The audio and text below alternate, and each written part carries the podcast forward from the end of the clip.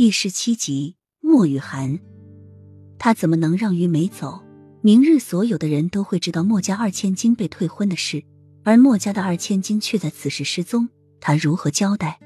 要是万一查出来，莫雨涵早跟新商人私奔，嫁进王府的是一个假冒的，那他这个丞相还要不要做了？莫府上下的几百条人命还要不要活了？所以为今之计，只能将这个假莫雨涵留在身边，以备不时之需。皇上问起来也有个交代，毕竟这是皇上亲自指婚的。可是我留在这里有什么用？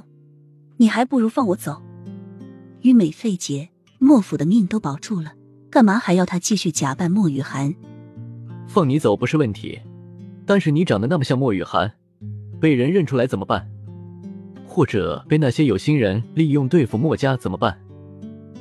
坐在下手位一直沉默的莫尘冷然地开口，分析事情的要害。他长得像莫雨涵还有错了？竟然用这种理由禁锢他的理由，他不干。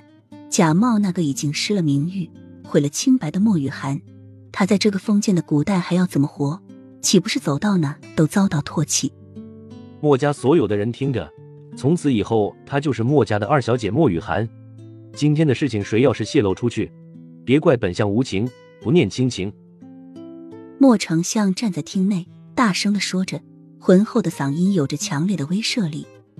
坐在一边的姨太们纷纷低着头不敢吭声。灵儿，带小姐回房休息去。